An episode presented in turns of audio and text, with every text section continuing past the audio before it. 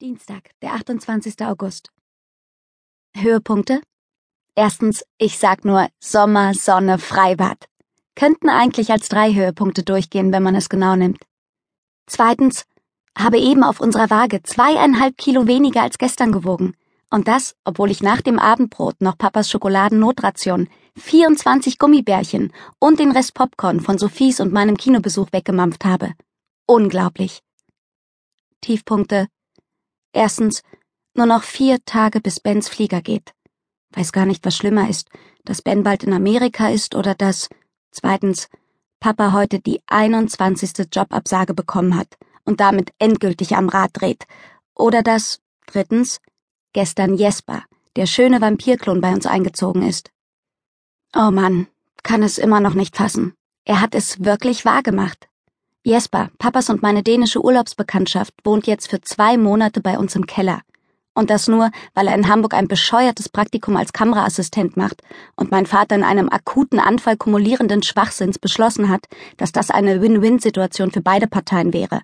Weil Jesper sich bei uns bestimmt wohlfühlen würde und wir die Miete im Moment dringend gebrauchen könnten. Ohne Worte. Franzi und Jette platzen vor Neid, aber die müssen sich das Badezimmer ja auch nicht mit einem 16-jährigen Schönling teilen. Papa meint, Jesper hätte das Zimmer gemietet, weil er sich über Ostern unsterblich in mich verliebt hätte. Aber das sagt er natürlich nur, um mich zu ärgern. Leider ärgert es mich tatsächlich. Ich meine, da bekomme ich meine Regel zum allerersten Mal auf einer einsam dänischen Insel, auf der niemand wohnt, außer einem hundertjährigen zahnlosen Dänen und einem romantisch aussehenden 16-jährigen mit Vampirflair, und wer taucht kaum vier Monate später mit einem Koffer in der Hand vor unserer Haustür auf? Der einzige Zeuge meines Bindendesasters. Von Papa und Jespers Opa mal abgesehen. Demütigender geht's nicht.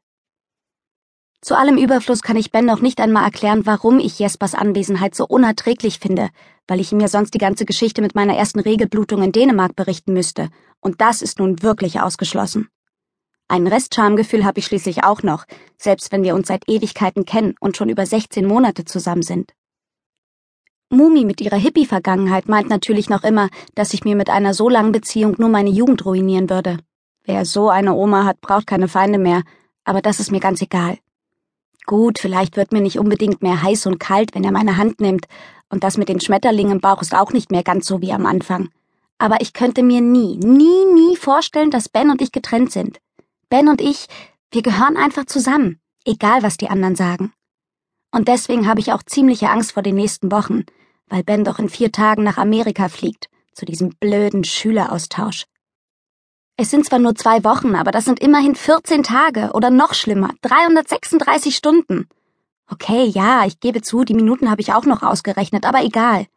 Und ich werde hier alleine hocken und vermutlich wird Papa Jobabsage Nummer 22 und Nummer 23 einkassieren, während der schöne Jesper halbnackt vor mir herumtänzeln wird, als wäre er Rocky aus der Rocky Horror Picture Show und ich die Vorsitzende seines Fanclubs. Denke, ich brauche mal kurz eine Pause. Hole mir schnell einen Keks. Okay, weiter im Text. Wo war ich stehen geblieben? Bei Ben und Amerika und dass ich noch nie so lange von ihm getrennt war und... Stopp! Halt, nein, so geht das nicht. Wenn ich noch weiter darüber schreibe, halte ich es vor Sehnsucht jetzt schon nicht mehr aus. Und außerdem habe ich gerade eben auf die Uhr geguckt und festgestellt, dass ich gleich dran bin, Otti zu baden, weil Mama meint, ich müsste das langsam auch mal lernen, um sie zu entlasten, wenn sie demnächst ihre Stundenzahl im Buchladen aufstockt. Frag mich mal nach Lust.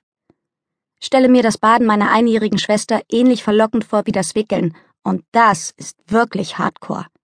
Schließlich riechen Ottis volle Windeln längst nicht mehr so harmlos wie früher, sondern stinken wie ein riesiger Hundehaufen, garniert mit einer gewaltigen Portion Kuhfladen. Neulich hat Papa mir drei Euro angeboten, wenn ich Otti wickle, obwohl er eigentlich dran war. Aber ich habe abgelehnt. Oben aus der Windel quoll nämlich schon alles raus, und so notwendig brauchte ich die drei Euro dann doch nicht. Aber gut, abgesehen von dem Geruch ihrer Windeln ist Otti wirklich süß. Die meiste Zeit wankt sie auf ihren kurzen, krummen Beinen wie Mini-Godzilla durch die Gegend und guckt dabei so ernsthaft, als würde sie gerade die Relativitätstheorie entwickeln. Und spätestens dann ist jeder hin und weg. Selbst Mumis Freund, der töpferne Torwald, der sonst immer schlecht drauf ist, weil er überall Störer und Kriminelle vermutet. Im Hauptberuf ist Torwald Sachbereichsleiter für Jugendschutz bei der Kripo. Da wird man wahrscheinlich so. Shari, meine beste Freundin, die ein paar Wochen lang mit Yannick, Torvalds Sohn, zusammen war, meint zwar, in der Tiefe seines Herzens wäre Torvald gar nicht so schlimm.